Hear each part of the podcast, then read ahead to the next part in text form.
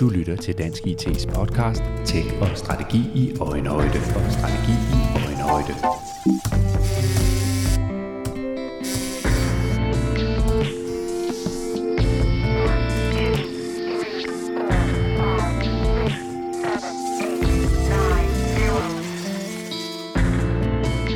Bæredygtighed er blevet et centralt punkt på agendaen i mange danske virksomheder og organisationer. Ambitionen om at sikre en mere bæredygtig verden risikerer dog hurtigt at blive noget ukonkret, hvis ikke man får bæredygtigheden implementeret i virksomhedens projekter, og hvis ikke man formår at oversætte de overordnede strategier til håndgribelige og målbare indsatser i dagligdagen. Netop behovet for at kunne implementere bæredygtighed var i fokus under FN's klimakonference COP27, der fandt sted i Ægypten. Her deltog mine to gæster i denne podcast-episode. De arbejder begge med digitalisering og med IT-projekter og med at gøre bæredygtighed til en integreret del af dette. De medvirkende her i episode 82 er Anne Rosenberg, co-founder i UN SDG Ambition, rådgiver inden for bæredygtighed og teknologi og forfatter til flere bøger om blandt andet innovation. Og så er det Lasse Boris Sørensen, Sustainable Agile Coach og administrerende direktør i Plan A. Velkommen til Dansk IT's podcast Tech og Strategi i Øjenhøjde og til en samtale om, hvordan man implementerer bæredygtighed i IT-projekterne. Ja, der er ikke nogen tvivl om, at COP27 øh, blev kaldt The Implementation COP. Øh, hvis vi går et år tilbage, da vi havde COP26 i Glasgow, der handlede det meget om, at vi, vi pledgede, vi satte ambitioner øh, om, at vi vil øh, have en klimastrategi eller en sustainability-strategi, der kørte over øh, de næste 10, 20, 30 år øh, med en ambition om at, at øh, ramme de 1.5. Øh, men sidste år var det ikke særlig meget præget af, hvordan vi skulle gøre det. Øh, der var ikke nogen tvivl om, at COP27 handlede 100% om, hvordan vi gjorde det og har gjort det. Øh, hele det sidste år har virkelig præget, at mange virksomheder har startet deres rejse med at implementere bæredygtige tiltag i deres virksomheder. Og derfor, når man var inde i the blue zone og the green zone, så så man rigtig mange virksomheder øh, vise, hvad de har gjort det sidste øh, års tid. Og jeg vil lige nævne, at Danmark var utrolig godt repræsenteret. Vi havde en meget stor øh, pavillon inde i The Blue Zone, hvor mange af de danske virksomheder øh, på tværs af forskellige industrier øh, fortalte om den gode rejse, vi er på i Danmark. Vi skal huske på, at Danmark er jo nummer et på bæredygtighed øh, i verden og også på klimaagendaen. Så der var rigtig, rigtig meget attention på Danmark øh, under COP27. Og Lasse, sådan set lidt udefra, så kan man jo nogle gange godt blive måske lidt træt i øjnene og i ørerne af at al den her snak om klima og bæredygtighed, fordi man har lidt en fornemmelse af, at det bliver talt en masse, men man savner måske lidt de konkrete handlinger. Men, øh, men det er ikke det, I oplever ude på, på gulvet i, øh, i Sharm el-Sheikh. Nej, det er, det, det er meget interessant at være, at være til stede øh, på COP. Det, det er min første COP, øh, og jeg synes, at det, der har overrasket mig, det er, at, at det mediebillede, du ser, det, det, det er der selvfølgelig, og det afspejler jo selvfølgelig den del af koppen, men der foregår rigtig, rigtig mange andre ting, og, og det her med øh, at opleve, hvor mange forskellige øh, brancher, hvor mange forskellige nationaliteter øh, og, øh, og public-private partnerships, der, der er så mange ting i gang, der i virkeligheden er meget overvældende, synes jeg, og jeg synes også, det er meget... Øh, Øh, altså det giver en håb for fremtiden øh, i den her alvorlige situation med, med klimaet, fordi det er tydeligt, at der er virkelig, virkelig både mange dygtige og mange indflydelsesrige og mange rige mennesker og mange engagerede mennesker i alle mulige former og, og farver, vil jeg sige, og størrelser. Fordi det er fra de allerstørste virksomheder til de mindste, øh, og private og public, som jeg var inde på før. Helt bredt. Og det er virkelig øh, Øh, når man står sådan midt i det og kigger på det, så synes jeg faktisk, det er til at blive meget, meget øh, glad og begejstret over, fordi det, øh, der, der er godt nok mange kræfter, der er mobiliseret her. Godt, lad os prøve at dykke ned i, i emnet øh, bæredygtighed, eller sustainability, som det jo ofte kaldes.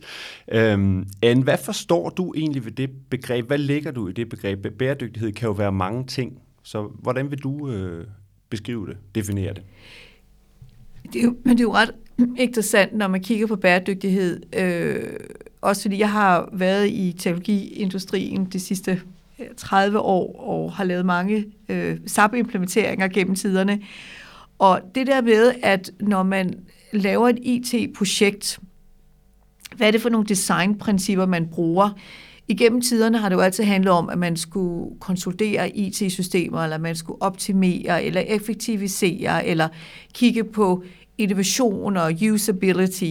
Men hele det der med at have en bæredygtig øh, designprincip i, hvordan man designer forretningsprocesser, øh, eller hvordan man laver sin afrapportering, øh, hvilken impact skal det her IT-projekt faktisk have efterfølgende, for eksempel øh, reducering af CO2. Det er jo noget, som vi historisk set jo ikke har gjort. Så det, man tænker på, når man siger bæredygtighed i IT-projekt i dag, det er jo at sikre sig, at det er øh, det centrale i, i, i det, at vi laver det her IT-projekt, og årsagen til, at vi kører IT-projektet. Og det vil sige, at når man både skal være bæredygtig i den måde, man driver IT-projektet på, det, det går på hele det her med, hvordan kører vi projektet på, fra eksempel, at vi arbejder mere decentraliseret, øh, vi begrænser for eksempelvis vores rejsedage, øh, så selvom det er at køre projektet, men så den måde, vi bygger designprincipperne i projektet, for eksempel hvis man kigger på en end-to-end supply chain, upstream, downstream, eller hvis du laver øh, design af nye produkter, øh, du kigger på materialevalg, og det gælder alle industrier, jamen så er det, man putter bæredygtighed ind i det. Men det afslutter jo ikke, når IT-projektet er afsluttet. Så når projektet er færdigt, så skal du lægge ind og lave målingerne, og se, om projektet reelt har det impact, som det, man forventede, det skulle have, da man startede med at designe projektet. Øh, så det er meget interessant at se, når man arbejder med IT-projekter i så mange år, som, år, som jeg har arbejdet med det, at lige pludselig bliver bæredygtighed faktisk det overbærende key designprincip i projektet. Øh, og selvfølgelig skal vi stadig sørge for, at det er effektivt, og det er optimalt, og det er et godt design og innovation. Alt det skal vi jo ikke tilsidesætte. sætte. Det er stadig en del af IT-projektet. Så, så lige pludselig her blev jeg jo meget klogere, og det blev meget konkret, hvad det egentlig betyder, men jeg kan alligevel ikke øh, lade være med at spørge, Lasse. Altså jeg troede, IT-projekter handlede om at levere øh, teknologiløsninger, øh, der kunne være med til at effektivisere øh, og være med til at effektivisere processer og gøre tingene mere smart og intelligent. Så hvorfor er det overhovedet relevant at tænke det her øh, bæredygtighedsbegreb ind i IT-projekter? Jeg er lige ved at sige, at hvis du kigger på en, øh, en virksomhedsorganisation, så vil jeg våge påstanden, at IT nok er den allervigtigste øh, part her, fordi når du øh, har et projekt, så er der typisk øh, byggere og brugere med, og IT repræsenterer ofte øh, byggesiden. Og det vil sige, at på den anden side af bordet, der vil du have nogen fra øh, logistik, eller nogen fra finans, eller HR, eller marketing, eller hvem det nu er, der er i gang med et projekt sammen med IT når IT forstår, hvordan du faciliterer øh, det at, at konvertere de øh, øh strategiske ambitioner, der, om de så er, øh, er kommet til i virksomheden på grund af noget lov, eller om det er på grund af nogle markedsmuligheder, eller om det er fordi, man ønsker at tiltrække nogle virkelig dygtige øh, medarbejdere. Det er jo sådan set ligegyldigt. Der er en strategi, der, der rummer nogle bæredygtighedselementer. Og det at få det omsat øh, øh, sådan så det ikke bare er powerpoints og snak, men at det kommer ind i motorrummet og bliver til konkret handling, konkret effekt. Øh, der spiller IT en nøglerolle, fordi de vil være med i samtlige projekter, øh, uanset hvem modparten så end er. Og derfor mener jeg lige præcis, IT er nok den helt centrale øh, og en oplagt samarbejdspartner til at få bragt det her ind i virksomhederne sådan så det ikke øh, forbliver ved snak, men vi får det ind i motorrummet og får skabt den effekt, der skal til. Så i virkeligheden så er IT-folket, teknologifolket, er, er dem, der kan hjælpe med at få oversat det her, der ligger på et strategisk plan omkring bæredygtighed, som jo er noget, der er højt på agendaen i stort set alle organisationer i dag, få det oversat til konkret handling, der rent faktisk leverer noget. Ja, både det, men også transparensen i forhold til data. Fordi det, at øh, hvis vi nu tager øh, og flytte øh, en mængde varer fra A til B, så har man jo øh, meget godt styr på, hvad koster det. Men det, der begynder at komme mere styr på efterhånden, det er, at der er jo en CO2-regning eller en omkostning forbundet med at flytte noget fra A til B. Og i takt med, at man får de felter øh, ind i, øh, i sit ERP-system, så begynder du også at have en mulighed for at, at kunne navigere efter det og tilpasse og optimere, ikke mindst. Og, og igen her spiller IT jo en helt central rolle. Og det kan enten være i forhold til egenudvikling, eller i forhold til at, at spejde ud på markedet og se, hvad er det egentlig for nogle løsninger, der, der bliver skabt derude, fordi det buller afsted i øjeblikket. Og det tænker vi egentlig, at der er mange, der ikke er klar over. Mm. Jamen lad os prøve at tage det udgangspunkt. Lad os lege, at vi har at gøre med en, en virksomhed, som selvfølgelig har hørt om bæredygtighed og er med på, at det her det er vigtigt, men som ikke, ikke rigtig er kommet i gang med det, hverken øh, strategisk eller helt praktisk i forhold til at få det implementeret i IT-projekterne. Hvordan skal man gå til den her opgave an? Altså, hvordan kommer man fra at tænke, det lyder da som en god idé, til rent faktisk at begynde at arbejde med det øh, systematisk? Øh, til at øh, snakke om det, vil jeg gerne øh, nævne SDG Ambition. Så da jeg var hos SAP, øh, øh, der øh, lavede jeg et framework, der hedder øh, UN SDG Ambition, som er i dag det mest brugte sustainability framework i verden. Og årsagen til, at øh, jeg lavede det sammen med UN Global Compact, var fordi, at vi kunne se, det tog tre år at lave det her framework. Øh, vi kunne se, at du har virksomheder, som siger, at vi ønsker en bæredygtig strategi. Og de begynder også at kommunikere det, og det, som der er ved bæredygtige strategier i dag, det er, at det er blevet en CEO-agenda. Så du har ligesom C-suiten opbakning, og så har du hele kommunikationen og brandingen, der kører der ud af. Øh, men det, der manglede, øh, og det der, er det, det, der er det store emne i dag, øh, det er, at det at gå ind og sørge for, at alle forretningsprocesser øh, er understøttet af en teknologiløsning, der reelt øh, understøtter en bæredygtig måde at anvende sin og køre sin forretning på, at det manglede. Øh, og det vil også sige, at historisk set er det sådan, at fordi vi ikke har lavet løsninger på den måde, øh, så er det meget få øh, løsninger historisk set, der har lavet med det her som et designprincip. Så det, man skal gøre, når man går i gang, det er, at øh, de fleste virksomheder i dag, især hvis vi kigger på det danske marked, øh, de er medlem af UN Global Compact, hvor de har været inde og pledge op imod at sige, vi vil gerne øh, øh, have en ambition på 1.5, eller vi vil gerne gøre noget bestemt inden for circular economy eller gender equality. Og så skal man gå ind og kaskade de her ambitioner, som har øh, nogle KPI-målinger, ned i den underliggende øh, forretningsprocesser og enterprise-arkitektur. Og det starter selvfølgelig med, som helt klart har været det store emne sidste år, hvor man altid starter, det er, at man starter med at finde ud af, hvor stort et gap har vi. Og det er der, man laver sine emission-målinger, emission 1, 2 og 3. Det er der, hvor man måler øh, selve energiforbruget øh, internt i virksomheden, så går man ind og, og måler det med sin upstream og downstream. Men det er jo kun, start, kun øh, begyndelsen, for det er jo der, man finder ud af, øh, hvor stort gap har man reelt. Og når man så har styr på det, så skal man så gå ind og begynde at lave sin digitalisering, sin strategi og lave sin forandringsproces i virksomheden. Og det er det, man kalder en sustainable øh, digitalisering, øh, man skal i gang med, der skal transformere ens, til, ens forretning til at blive bæredygtig. Og når man starter på det, øh, så kan man jo sige, at man skal gå ind og se, hvor kan man lave de største impact. Og der er det sådan i det her SDG Ambition Framework, øh, der er sådan en helt datasheet, der vil hjælpe en, øh, som også er en del af en uddannelse, som øh, vi ruller ud via Plan A, hvor at man simpelthen kan gå ind og definere sig, hvis jeg skal lave mine emission-målinger, hvor i min forretningsprocesser skal jeg gå ind, hvad betyder det for hvilken industri jeg er i, og hvad betyder det for den underliggende øh, enterprise arkitektur, jeg har. Så der er sådan helt, kan man sige, hele det SG Ambition, det er en metode, og så er det simpelthen en hands-on øh, framework, der hjælper dig til at gå det hele igennem. Øh, det, man skal være klar over, det er, at det er en lang proces, så det bedste er, det er at bryde det her ned i nogle små delprojekter, man kan gå i gang med, øh, og få nogle gode succeser øh, og komme i gang med det her.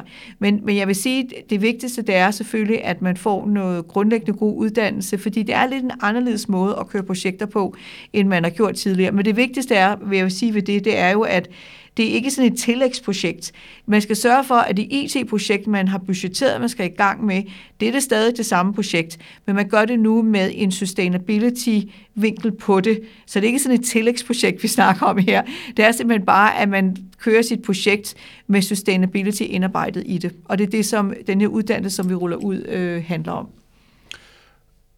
Lasse, er, er, altså repræsenterer bæredygtighed som en integreret del af, af IT-projekterne, repræsenterer det en, en, en øget udgift, eller kan man sige en dårligere business case, eller hvordan er der i virkeligheden nogle forretningsmæssige gevinster at hente i at tænke det på den måde her? Hvad, hvad tænker du om det? Jeg tror, der er, der er udgangspunktet nogle forskellige årsager til, at folk går ind i det. Øh, Anne var lidt inde på det tidligere. Det kan være noget lovgivning, der siger, at, at det skal du, og så gør du det. Det kan også være, at du ser nogle forretningsmæssige muligheder, hvor du kan være first mover på noget, eller du kan se et, et, øh, en, øh, en mulighed for at, at komme foran dine konkurrenter i det marked, du er i allerede. Øh, og så kan der endelig være et ønske om at tiltrække eller fastholde nogle virkelig dygtige medarbejdere, så det kan være en tredje grund. Og så er der endelig nogen, der, der er det hjertet, der banker for, for bæredygtigheden, og nu er, er du jo med i dommerpanelet i forhold til et, et, sådan et, en organisering, hvor I har ja, i år mener det er en million øh, startups, der alle sammen har startet deres virksomhed baseret på en bæredygtig forretningskoncept. Mm.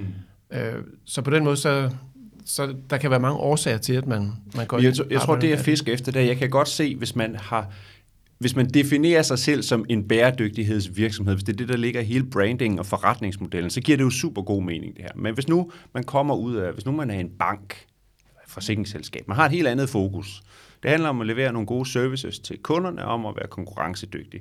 Og så kommer I og siger, at vi skal have bæredygtig ind og være en integreret del af det her. Og så, så kunne man jo godt tænke, at der måske var nogen, der siger, yes, men hvad koster det? med sådan en bæredygtighed. Ja, det, det, det vil de gøre. Øh, og derfor tror jeg også, at det er rigtig vigtigt, at, at det her det ligger jo i ret forlængelse af, af strategien for virksomheden. Så derfor så kan du sige, øh, at GDPR kom på et tidspunkt som et udefra kommende øh, forhold, som man skulle forholde sig til. Og ja, det har helt sikkert øh, øh, kostet noget ekstra at rulle det ud, men det har også gjort, at, at der har været nogle andre fordele. Men jeg tror, det er rigtig vigtigt, at man, at man er meget eksplicit omkring, hvordan kan du egentlig få konverteret dine strategiske mål ned i de forskellige projekter, fordi afhængig af, hvad det er, de forskellige projekter skal levere, så vil prisen for at, at få den her øh, CO2-gevinst, eller ligestillingsgevinst, eller øh, biodiversitetsgevinst, den vil afhænge af, hvad det er, leverancerne i øvrigt handler om. Ikke også? Og derfor så skal du tænke det sammen.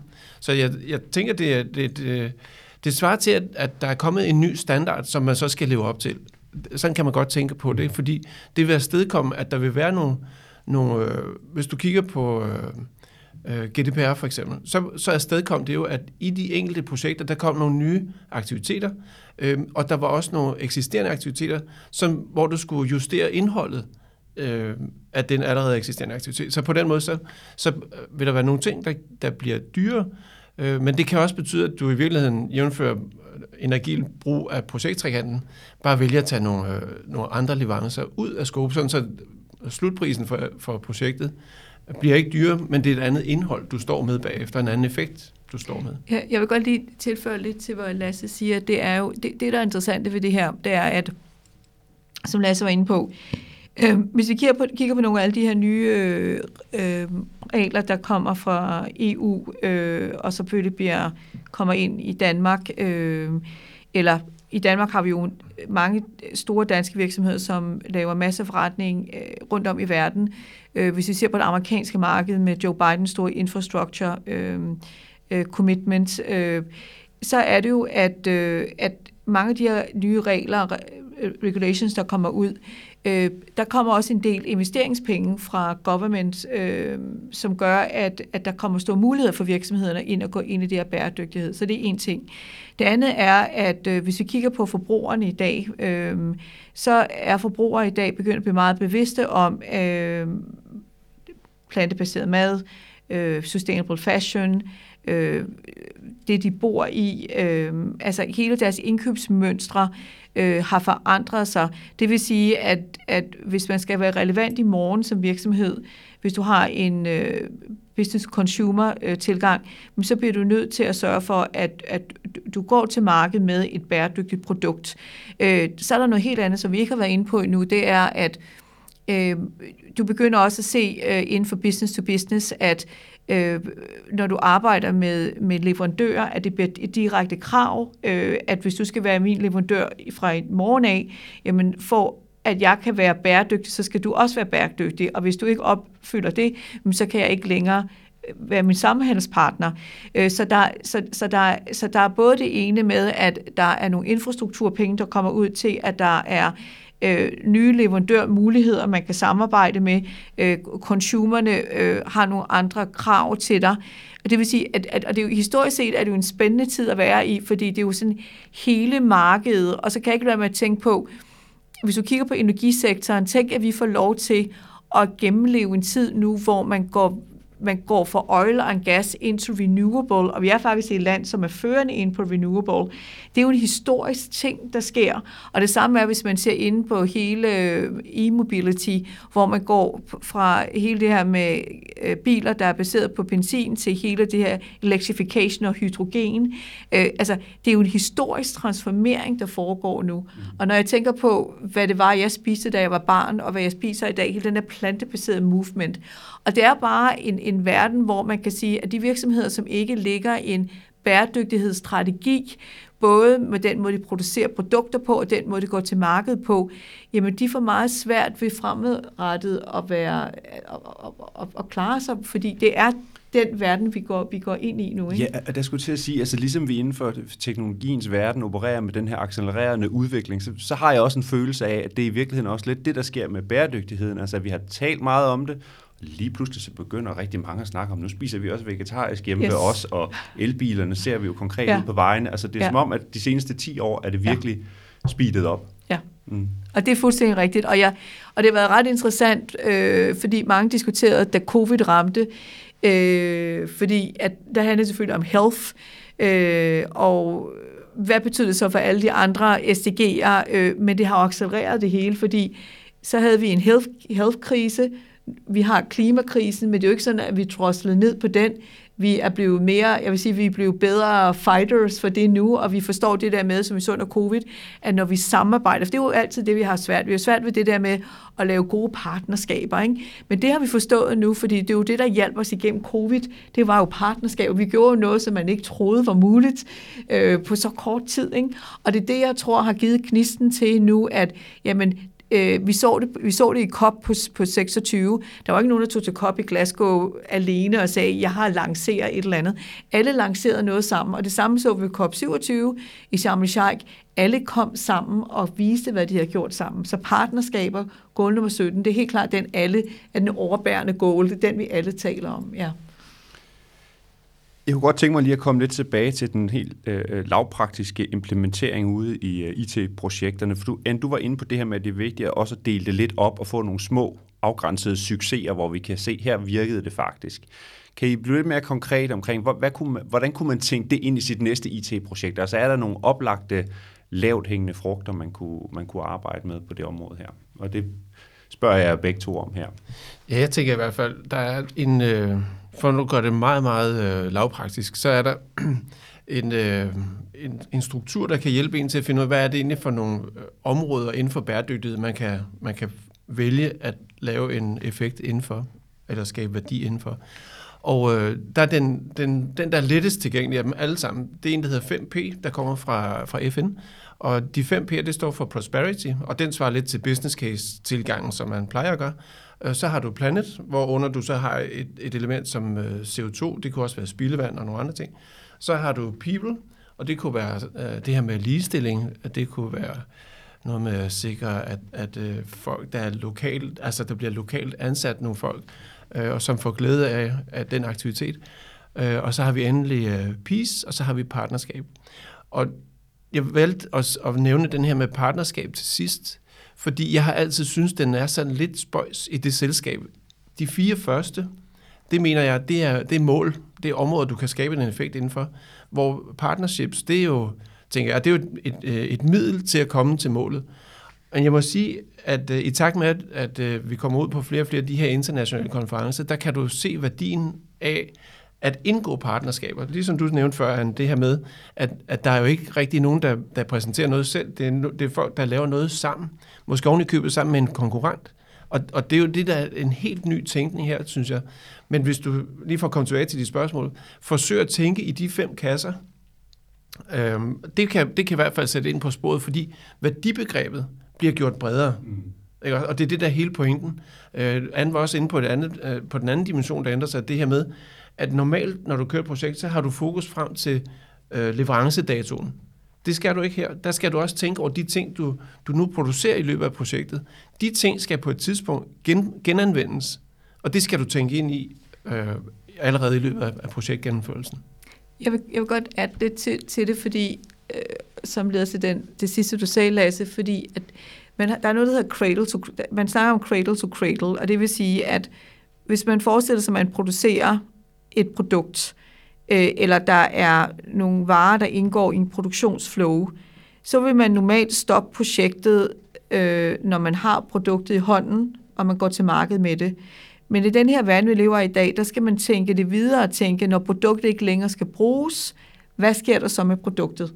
Og det vil sige, at i dag er det sådan, at når man skaber noget, skal man også sørge for, at det går tilbage ind i naturen. Og det vil sige, at hvis, som, hvis man tager det her, man starter småt med et simpelt projekt, øh, så, så vil jeg give nogle tips og tricks. Det første, man skal tænke på, for normalt når man starter et projekt, så tænker man, Nå, jeg, jeg ved, hvad det er, mit afkom skal være. Øh, og der skal man lige tænke videre og sige, jamen det afkom, det skal jeg lige tænke ind i, at det skal også gå tilbage ind i naturen. Det skal jeg lige tænke ind i. Det er sådan et step, jeg ikke har haft tænkt på før.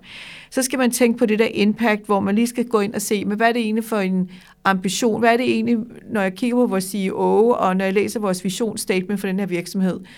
Øh, hvad er det egentlig, vi har committet til? Har vi committet til, at vi skal i 2030 skal vi være totalt CO2 fri. Er det det, vi har committet til? Jamen det her projekt, jeg kører simpelthen et lille, lille bitte projekt, hvad kan jeg egentlig contribute ved? Så, så, så man tvinger sine tanker ind i det her.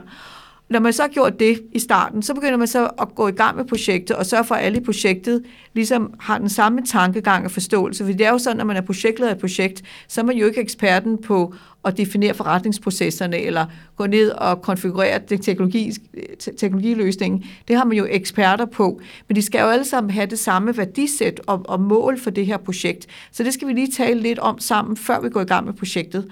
Og så når man så går i gang med projektet, så, så er det jo sådan set, nu har jeg en, en business process management baggrund, i gamle dage, før jeg gik ind i bæredygtighed, så handlede det jo bare hele om at lave den her forretningsproces enormt effektiv og enormt innovativ.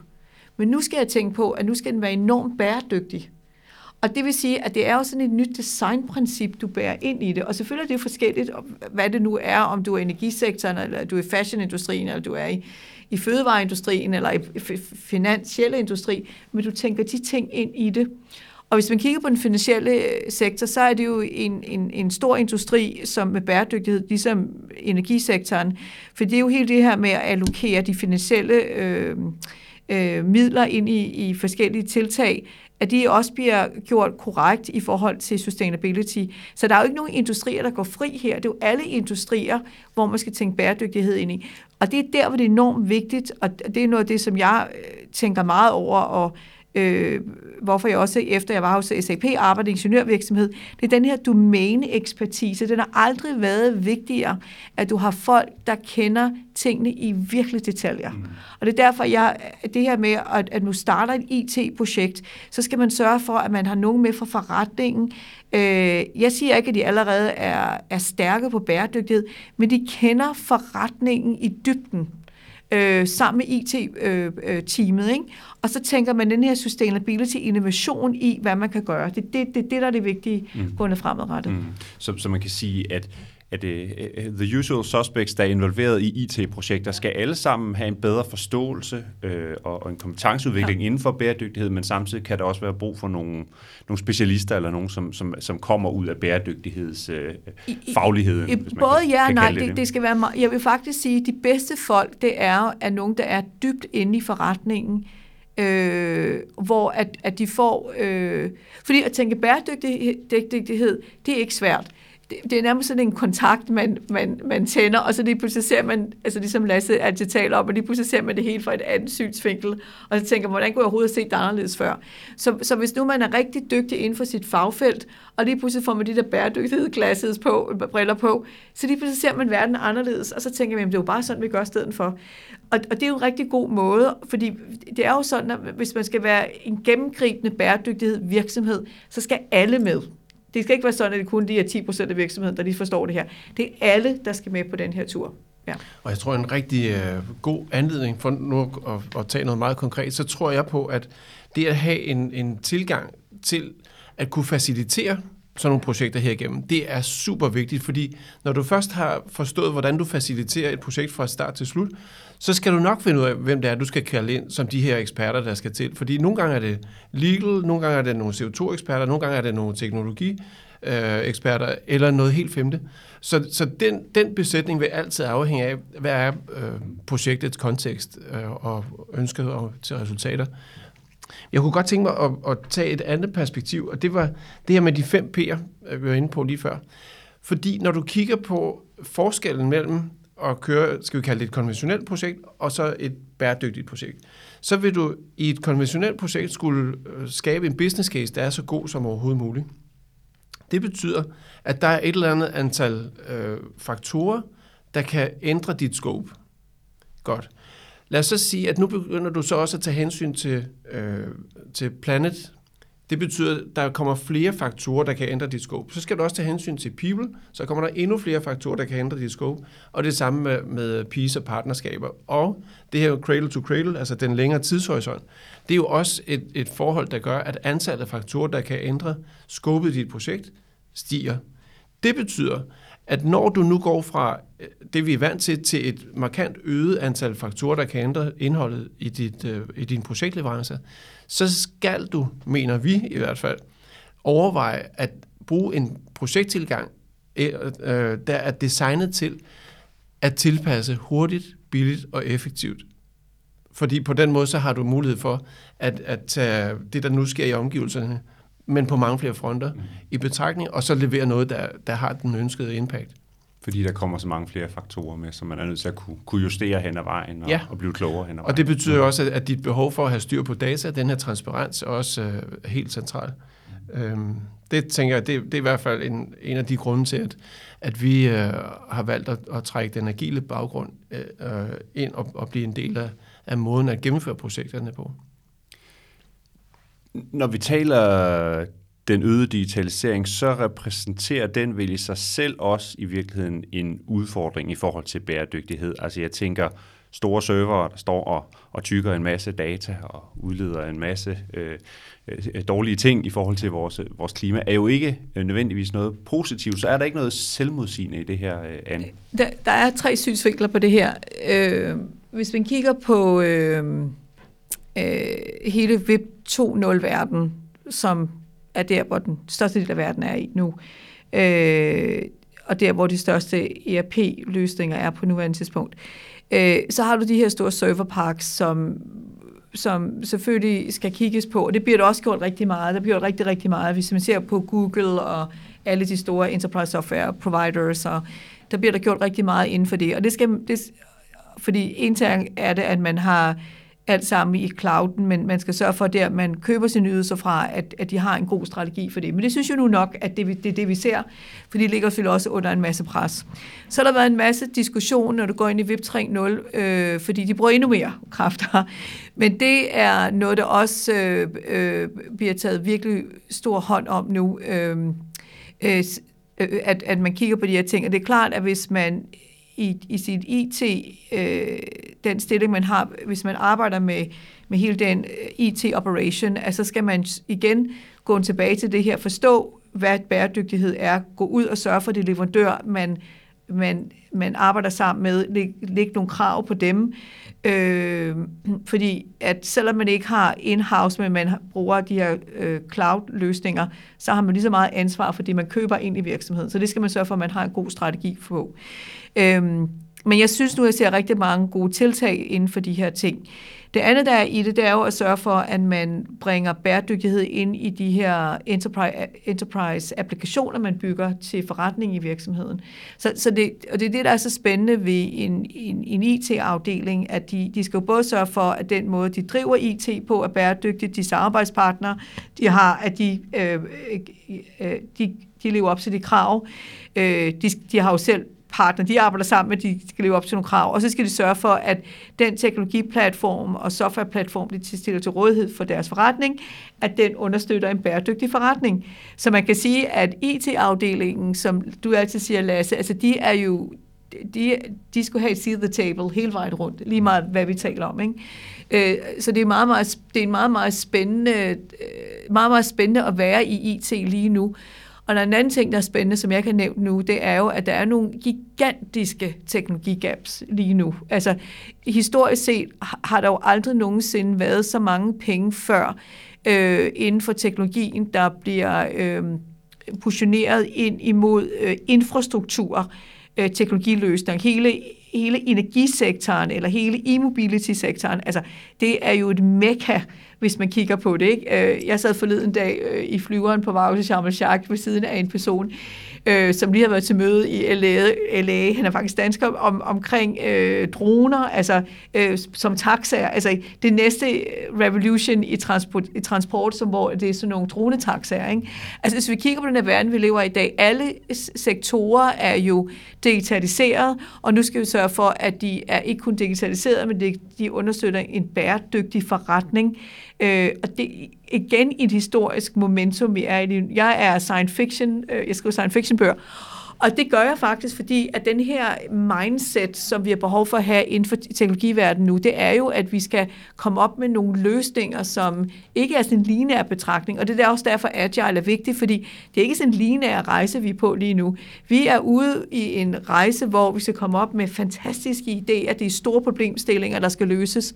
Øh, og vi er på, altså jeg siger altid, det er jo fantastisk at tænke på, de største CEO i verden, de største head of state i verden, de har lavet en commitment til 20 2050. Det er jo en fuldstændig sci-fi moment, vi er i nu, hvor de siger, jamen i 2050 er vi net zero. Fint, vis mig planen. Ikke? Og det er jo klart, det er der jo ikke nogen, der har en detaljeret plan på, fordi vi ved da ikke, hvordan 2050 ser ud.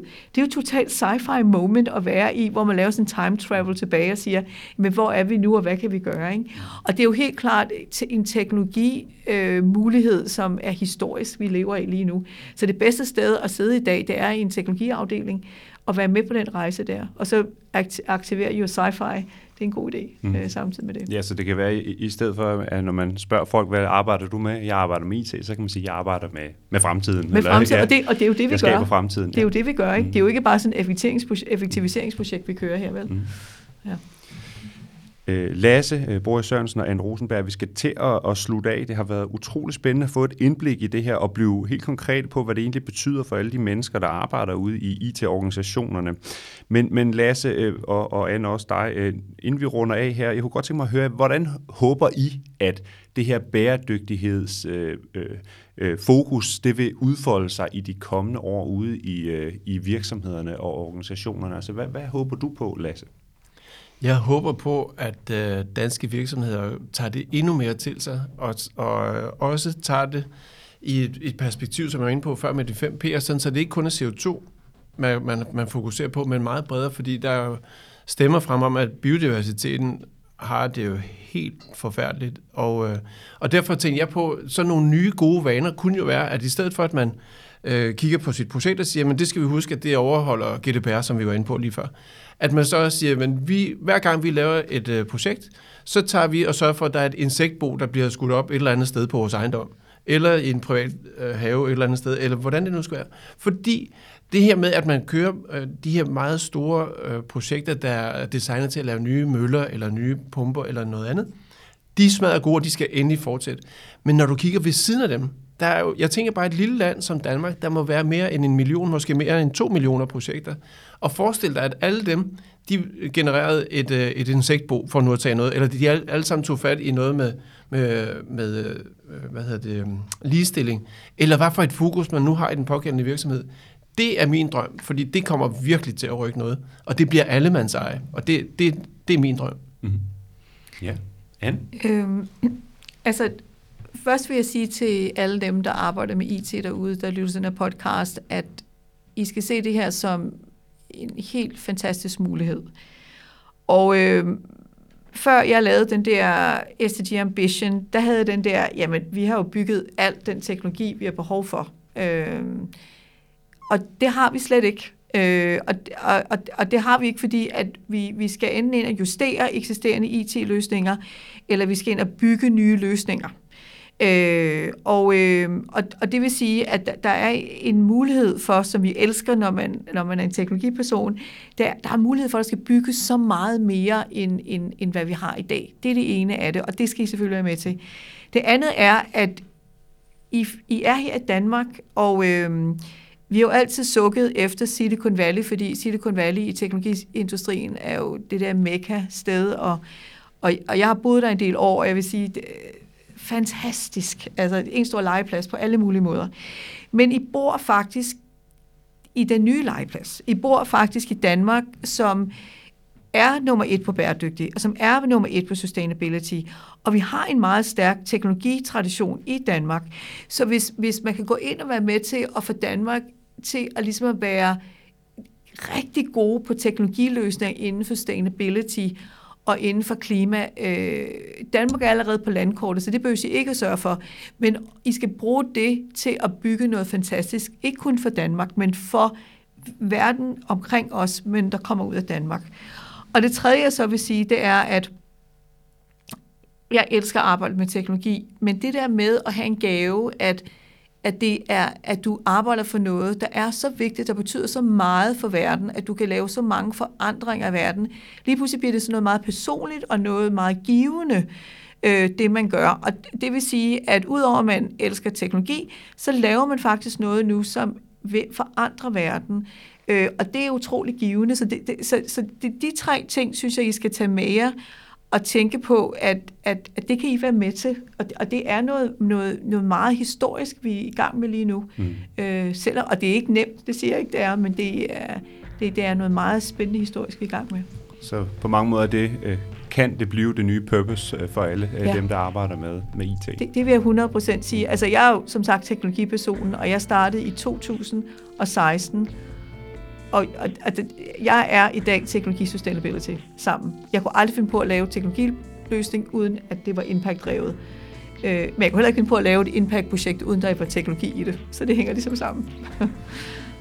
Det hænger sammen det hele, og, øh, og det er en super vigtig agenda, vi har, har talt om her. Tak til, til dig, Anne Rosenberg, og til dig, Lasse Bohr Sørensen, fordi I var med på COP27, og så vendte hjem her til, øh, til Dansk IT's podcast og, og fortalte om, hvad I oplevede, og gav nogle gode råd og anbefalinger til, hvordan man gør det konkret ud i virksomhederne. Tak fordi I kom.